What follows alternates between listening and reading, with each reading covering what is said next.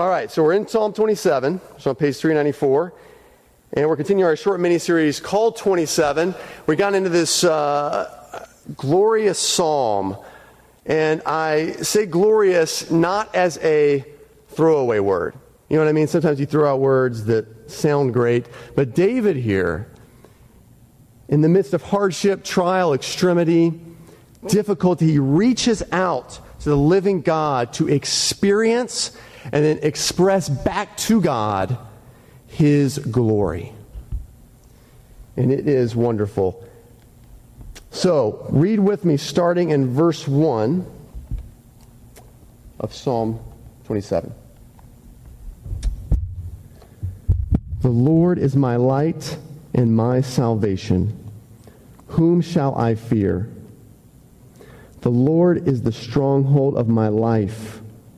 Of whom shall I be afraid?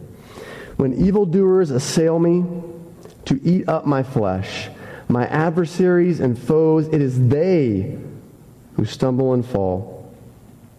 Though an army encamp against me, my heart shall not fear. Though war rise against me, yet I will be confident. So, two Sundays ago, we started with these verses, and I asked the question how might we sort of express a similar swagger, a similar confidence in God during times of extremity. And what we saw through God's Word, the answer to that, the key to that is preparation. If you hope to place confidence in Jesus and thus display Him in your life, it does not just happen. All right, you don't just naturally, we don't just naturally kind of drift towards what is godly. It takes preparation through the constant reminder of truth. Both experiential truth, right? The recording of how he has provided for us in the past, and you write it down, and also his eternal truth through understanding, through memorizing his word. All right, so we looked at the example of one courageous teenager, Rachel Scott, who had been diligently preparing behind the spe- scenes to confidently display Jesus during her fatal moment of extremity in her life. She was a powerful story. So the next week we looked at verses 4 and 5 of Psalm 27. Read that with me. One thing I have asked of the Lord that will I seek after, that I may dwell in the house of the Lord all the days of my life, to gaze upon the beauty of the Lord and to inquire in his temple. For he will hide me in his shelter in the day of trouble. He will conceal me under the cover of his tent. He will lift me high upon a rock. After discussing, see what it takes to prepare to be the person we always hoped we would be, during times of extremity. Last week was the reality check. Who are you really during those times? What's your one thing to which you look for comfort, for satisfaction, for hope when things go wrong? What is that one thing for you? And I asked you to compare your one thing with David's one thing, which was a personal, passionate encounter with the living God and not just that, his favorite encounter with the living God was in God's house in corporate worship, worshiping with his people. And so we discussed how can we go from where we are, our one thing, to get there. Which leads us to verses 6 through 10 this morning. That's the chunk of scripture we're going to look at. And now my head shall be lifted up above my enemies all around me. And I will offer in his tent sacrifices with shouts of joy. Let me stop here. So we have is a clear transition. All right, in this psalm, starting here in verse 6, where he says, And now, because having prepared, having prepped for extremity, having located the one thing in which I'm going to seek to find shelter during extremity, here's how I'm going to respond once the Lord brings me through that extremity. David is anticipating the success of God's deliverance in his life and then tells the Lord how he plans to respond. You see that? So that's kind of where we're at this morning. And I know there are a number of us here this morning who are going through something painful. You are in a pit in your life, or you've just emerged from that pit in your life. Or maybe perhaps you are, you are at right the end of emerging. You're, you're, the, the, hands are out. The, you're clawing over the precipice of the pit. You're almost there. The light's at the end of the tunnel. How will we respond so that we'll be ready for the next one? Because, listen, eh, eh, you know, unless God has looked at his appointment book and he's calling you soon to have tea with him eternally, all right, there will be a next one. There'll be another pit that's coming. So David prays us through a helpful example of how to respond when God's brought you out of something like that. So we'll be ready for the next one. And in a nutshell, what I think the psalm is saying to us is this keep tabs on your success, especially success that comes from, comes out of extremity, hard times. Keep tabs on your success. Couple things here. I don't mean your success. All right, if you're looking for a pat on the back this morning, I'll give you one later, but it's not coming here. I'm talking about God's success. His bringing you through something difficult. All right?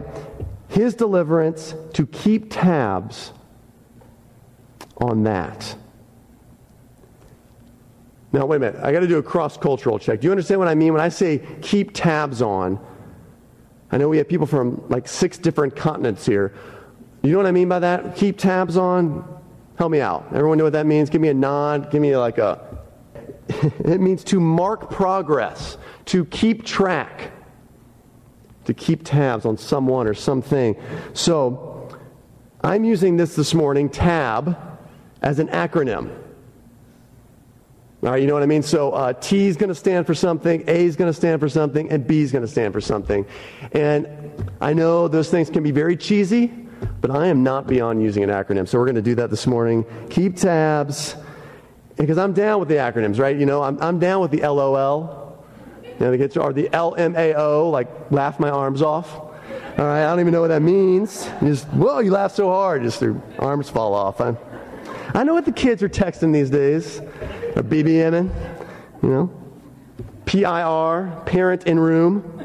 P911's parent alert, or uh, let's see, PAL, parents are listening. PAW, parents are watching. I know what this means. Parents, that's just our kids reminding us that they love us and they're even thinking about us while they text. All right? That's what that means. So we're just going along those lines. Everyone uses it. CUC, right? Caribbean Utility Company. Or Foster's which is one of my favorites, uh, Foster's, which is, where's Foster's? There it is. Food of substance to be eaten regularly for supper. That's what Foster's means. People a lot of people don't know that. Actually, just I just made that up this week. So uh, if you're a Foster's employee, you can see me about that's trademarked. All right, it's trademarked now. But everyone uses acronyms, so I am not beyond using it. We're going to do it this morning. it's ridiculous. So tab Here's what tab's going to mean thank, as in thanksgiving, ask, believe. All right, that's what we're going. Thank, ask, believe. And that's what we see here this morning. We're going to spend most of our time on thank. The bulk of our time on thank in verse 6. In verses 7 through 9, we see David asking. And then finally, in verse 10, that reinforces belief. So let's look at that this morning. Uh, thank. Let's look at verse 6 with me, if you would he says this, middle of verse 6 I will offer in his tent sacrifices with shouts of joy.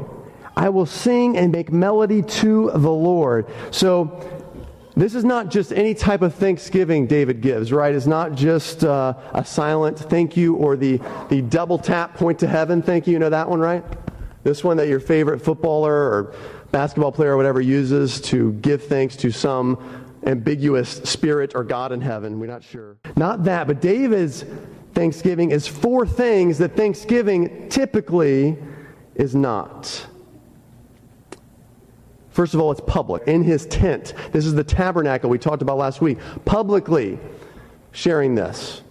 So it's public, his thanksgiving. It's also visible and memorable, right? He's offering sacrifices, right? So he is actually, there's like animals and blood involved and stuff, etc. Right, there's sacrifices.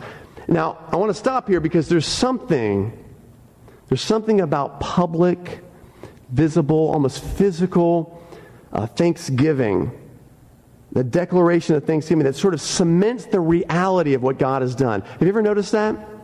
You recognize God has done something, but if you're like me, I just forget things. I have a hard time remembering. It's a problem for me. But when I get up and actually say it before people, when I physically write it down, or when I just do something to remember it, you ever notice how it becomes more of a reality for us personally? It sort of cements it. I think that's what's so valuable, what David is doing here. And I'm going to actually, you know, I want to give us an opportunity to do this a little bit later.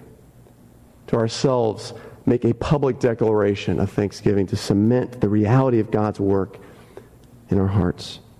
So it's public, it's visible, memorable. It's also loud, right? Shouts of joy. And finally and fourthly, David's thanksgiving informs his face and his voice. Right? He sings and makes melody to Yahweh. What's interesting, when something happens, something great happens to some people, right? It's like their brain fails to notify most of their, you know, basic motor functions right? Like their face or their voice. Ever happened? Like, yes, thank you. Thank you. That's great. You know, it's good. It's like, seriously? Like, God just did this amazing thing. And you become like Ben Stein. Remember Ben Stein, Ferris Bueller's Day Off? Bueller, Ferris, Bueller, anyone. Right? And that's sort of what happens sometimes. God does something great, and we fail to inform our face our voice. And it's kind of sad, really. I remember hearing once about this story about uh, Nietzsche, who was this 19th century, let's call him pessimistic philosopher. He was very famous for declaring that God is dead. All right, there's not a lot of joy coming through that philosophy, right? So he, he encountered one time a bunch of cheerless, I like to move around the stage, but I have this. He encountered one time a bunch of cheerless Christians in this public space. They were at this convention. And he sort of observed them for a while. And then after watching them interact, he walked up to them and said, Yuck, you people make me sick. And so their spokesman came up and said, Why? Why do you feel that way? He said, You know why? Because of this. Your redeemed don't look like they're redeemed. You know what I mean? They are redeemed by the Lamb of God, by Christ Himself. And he, Nietzsche knew God's Word. They didn't look like it. Such public, memorable, at times even out loud thanksgiving that can be heard and voiced and seen in our face is the most critical response that we can make to God's delivering us out of the pit. A full bodied thanksgiving. I want to explain more as to why that's so important. But first, I want to give two general problems, problems that we have with Thanksgiving, okay? And I want you to identify which one you're more prone to have, okay? Which problem you're more prone to indulge in. Assume it or miss it. All right, so first, assume it. The great preacher Charles Spurgeon said of this, these verses here that place for which David longed in his conflict. Remember this last week?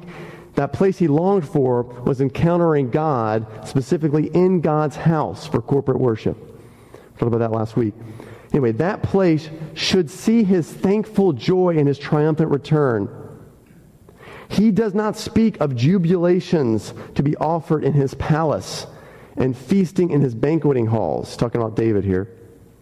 But instead, holy mirth he selects as most fitting for so divine a deliverance. So often the problem lies here, doesn't it? I can really relate to what Spurgeon is saying because we witness the hand of God. I can witness the hand of God only to sort of breathe that sigh of relief. Maybe there's a, you know, we go out to dinner or you know, you go out to, for, for a drink or something for celebration, but then you move on with your life. You know what I mean? And I think there's no simple reason why we do this. It's a combination of things, maybe. You know, for instance, you know, we, we live in a fast paced world, both in the workplace and in our day to day relationships. And so when we emerge from our cocoon of trial, our cocoon of suffering, everyone else's lives have kind of moved on. Right? There's been a few people who've sort of suffered with us, who've stayed behind and suffered with us, but other people have moved on. So we feel like, oh man, we got to move on. Let's just put that behind. Not even think about it. If we don't move on, we can't keep up. So we don't often stop.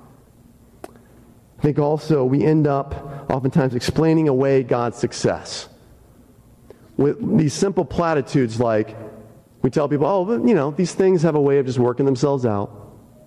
Right? Something like that. Or, or you know, stuff happens. You know, stuff happens. Really? Underneath this concept, you know, that things have a way of working themselves out, that kind of mentality is the, is the belief that these things really would have just happened. It probably would have just been okay without God's intervening hand. Without Him getting directly involved, I still would have been all right. You know what I mean? We assume things would have been okay. And I think we often do this and we move on because it's easier.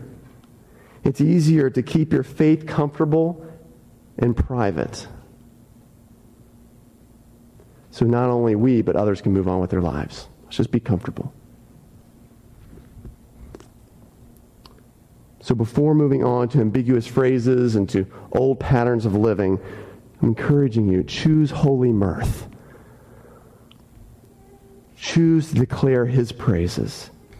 For those of us who still might say, well, yeah, but lives are carrying on, they're continuing on at a fast pace without us, then along the way, tell those lives about his intervening work in your life. If you need to catch up, Fine. Then tell those lives you're catching up with about his intervening work in your life.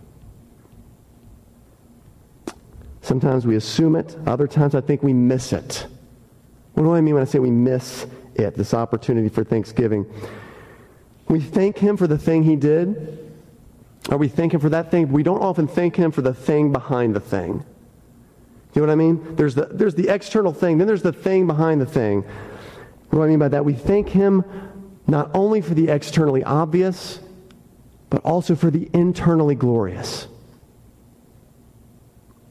There's the external thing He does, but then there's that thing He does in our lives through it, in our person. Now, I've uh, openly shared with you guys how uh, last school year, I don't know other ways to say, but school year, uh, September through June, was uh, Katie and I's most externally challenging year. Uh, Katie went from a stay at home mom to going back uh, not only to teach, but also go to school uh, to get her certification. And, you know, I've spoken very openly that meanwhile, uh, I, was, I inherited the laundry folding skills of an old Navy employee. All right, I got very good at that. All right, the whole family had to kind of pitch in and do a little extra. And so I learned some basic life skills through that, which I probably needed to know anyway, all right? It was good. Everyone picked up the extra slack. It was hard. And this summer, the success got achieved, okay? The success he achieved was how he used Katie at Hope Academy. And then how he gave her strength to study and to learn and to, to get the certification at UCCI, and then the result was we could have joy and celebrate when we were on vacation this summer. We had the opportunity to really do that. But there was a deeper work that God did, both in our marriage, and I would say for, for me personally. And since I didn't get permission to share about our marriage, I'll just share about me personally. All right, so throughout these nine months, I was compelled to rely more on Him because I was, you know, had selfishness in my life, still do. I was compelled more to rely on him. And so my prayer life grew, even as I prayed imperfectly. I didn't know it, I didn't see it necessarily at first. But over the summer, as I looked back, I saw how my faith in God through prayer, how time in prayer, and especially how joy in prayer. You know what I mean? Joy in prayer? That is amazing, by the way. How those things grew They shot up. There was clear growth in that discipline in my life compared to last year. Totally the Lord. Absolutely His work. I, this was a very imperfect process on my end, say the least. We often look back and only notice and give Him credit for the obvious. Have you ever noticed we especially do that with others? You know, we think others want to hear about those, the crazy circumstances, the unbelievable things that went on, but we don't want to tell them about the internal work that went on. You're like, I'll explain the circumstances, but I'm not going to explain the person and what happened there. And I want to challenge us that the internal work is far more lasting. Don't be ashamed of the work God has done in your life through trial. Don't just explain the circumstances. Explain the internally glorious. People will see that. Don't be ashamed to share it. Okay, so David, having publicly and joyously sort of cemented God's success through thanks, he's ready to ask ready to pray for the next extremity. All right? So verses 7 through 8, look at that with me if you would. Actually, we'll read 7 through 9.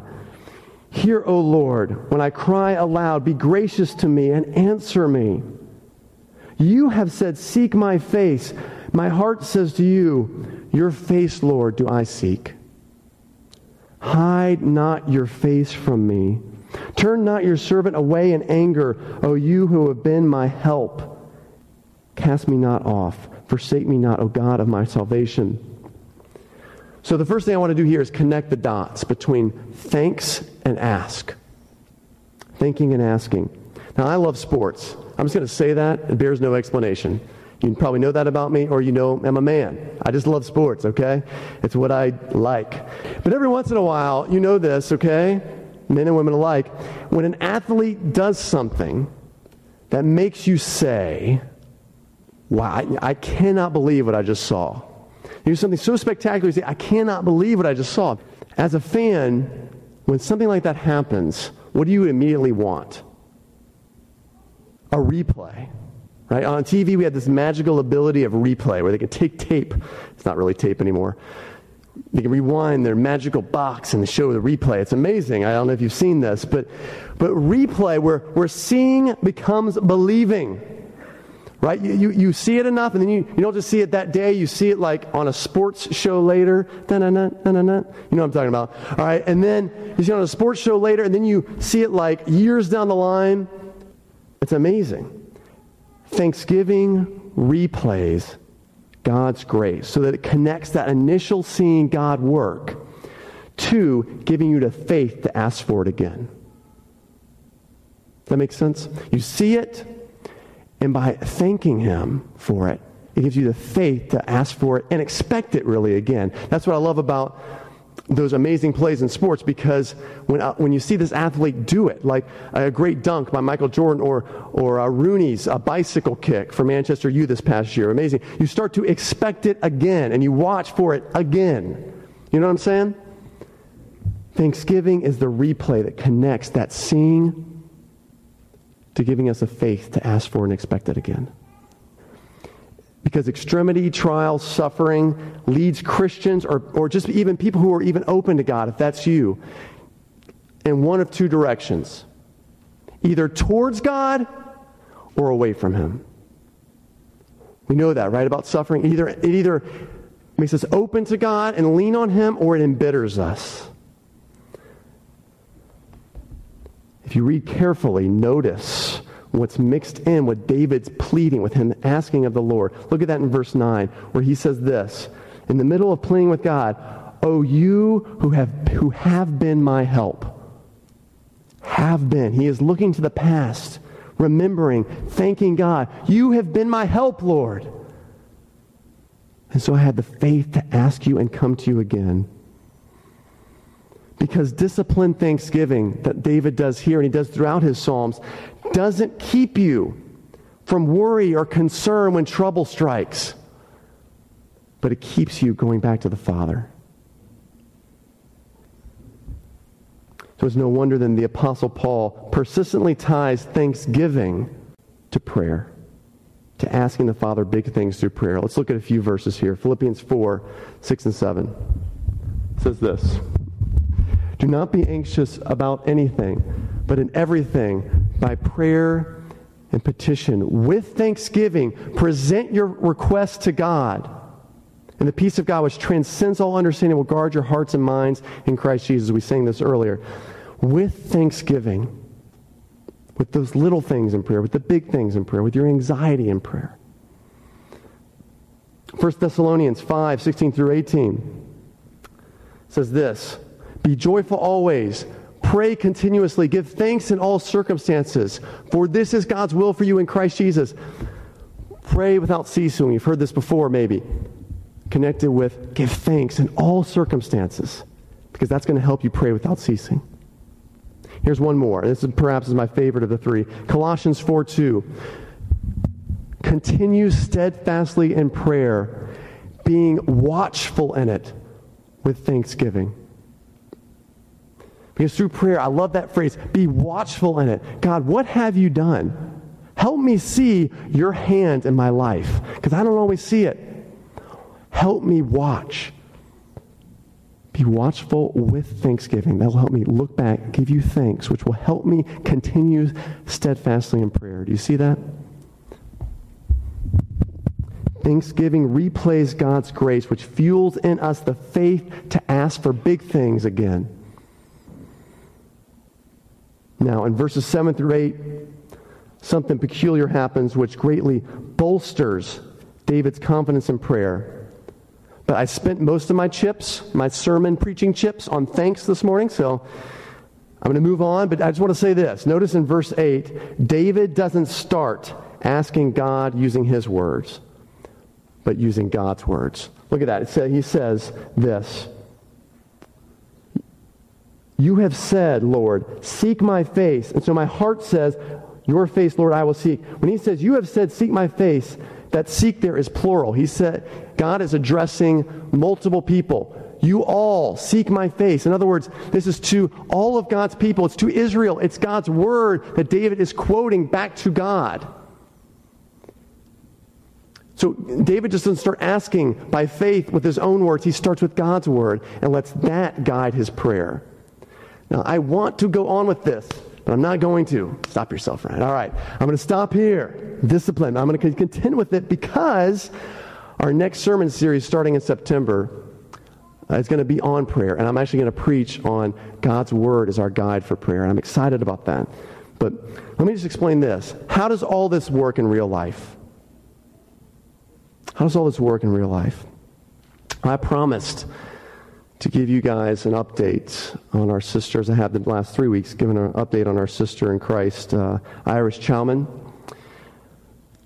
I spoke with Iris over the phone this last week, and uh, while she was doing rehab in, in Miami, and she just got back this Friday. Anyhow, uh, I shared two weeks ago how Iris broke her hip, had to be transported to Miami, airlifted there, and upon taking the scan of her hip, as I told you last week, they found a mass on her lung. And well, I, well, I found out this week, I found out from her that uh, it's actually a mass on each lung, and both are uh, malignant. And we need to be praying for Iris. And I, very, very grateful um, that both are small, both are in the early stages, and both are uh, encouragingly treatable. But Iris, when I was speaking to her this week about this, she was very quick to tell me. She said, Pastor Ryan, this is totally the Lord. He said, My doctor explained that had I not broke my hip, which she said was unusual, you know, she never gets tired kind of going up the stairs, and that's how she broke it. And she had she not broke her hip, she would never have discovered the cancer until it was too late. And she said, You know, these are the kinds of things that only God can do.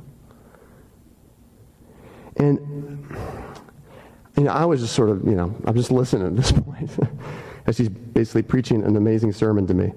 And even as she explained to me that the chemo that has to come after her, her hip heals more, she didn't cease to gratefully give God the credit.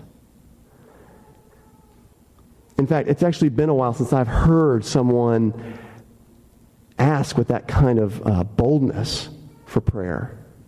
She wanted it.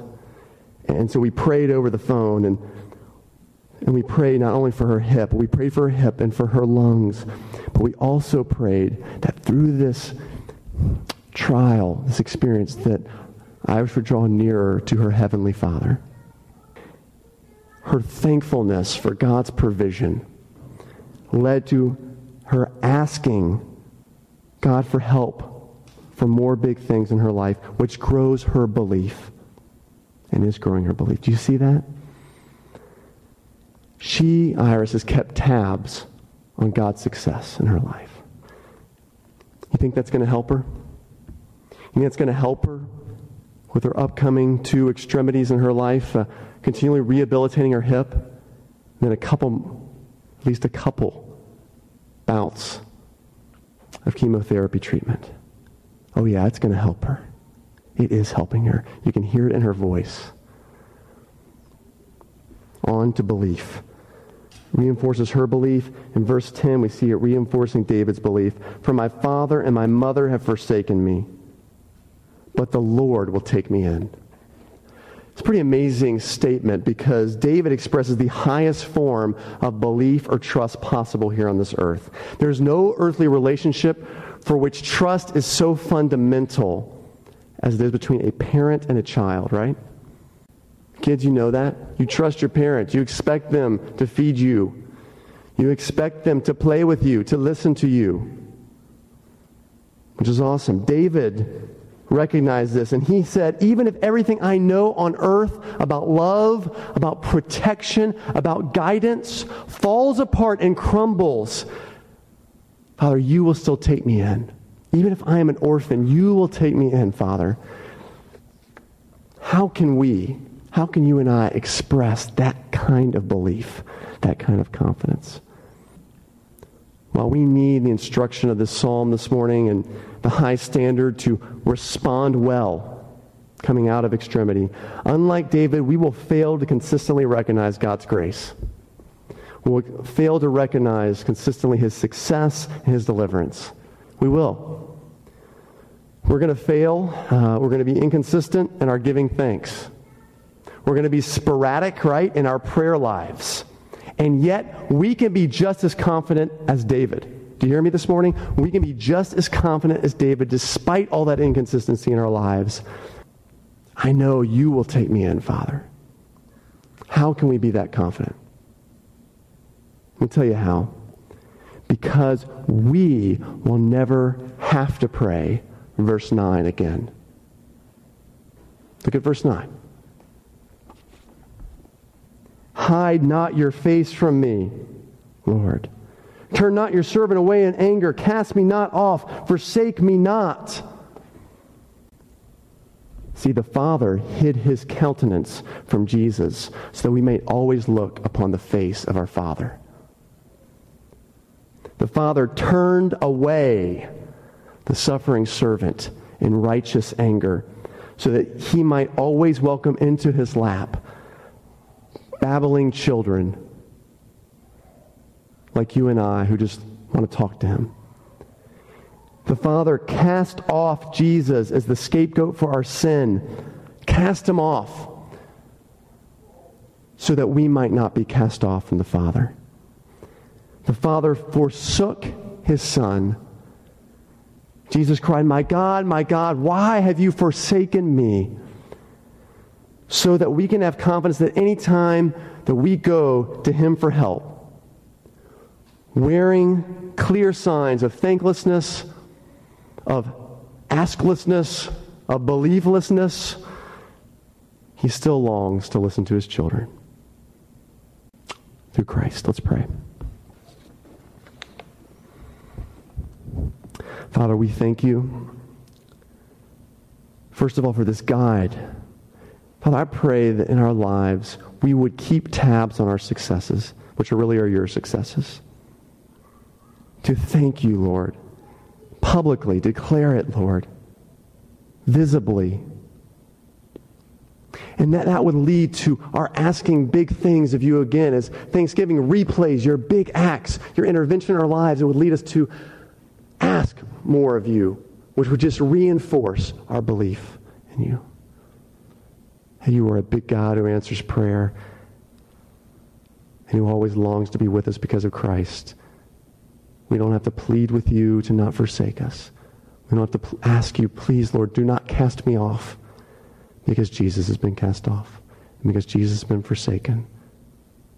And through faith in him, we may always know our Heavenly Father. I pray this all in Jesus' name. Amen. Thanks for hanging with our uh, difficulties this morning. You know what I want to do this morning? Um, would you cue up some music for us? I want to do something a little different for some worship time today. Um, I'd like for us, let me read this again. David says, and now, which actually says he, he says this in verse uh, 6 My head will be lifted up above all my enemies around me. I will offer in his tent sacrifices with shouts of joy. I will sing and make melody to the Lord. What I'd like for us to do this morning, either where you are, and if you do it where you are, I'm going to encourage you to be loud, okay? If you know you have a mumbling voice, I'm going to put this microphone down here. You can come up front and speak. Just where you're at, if, if you should feel so led, to offer thanksgiving to God, or to offer that shout of joy.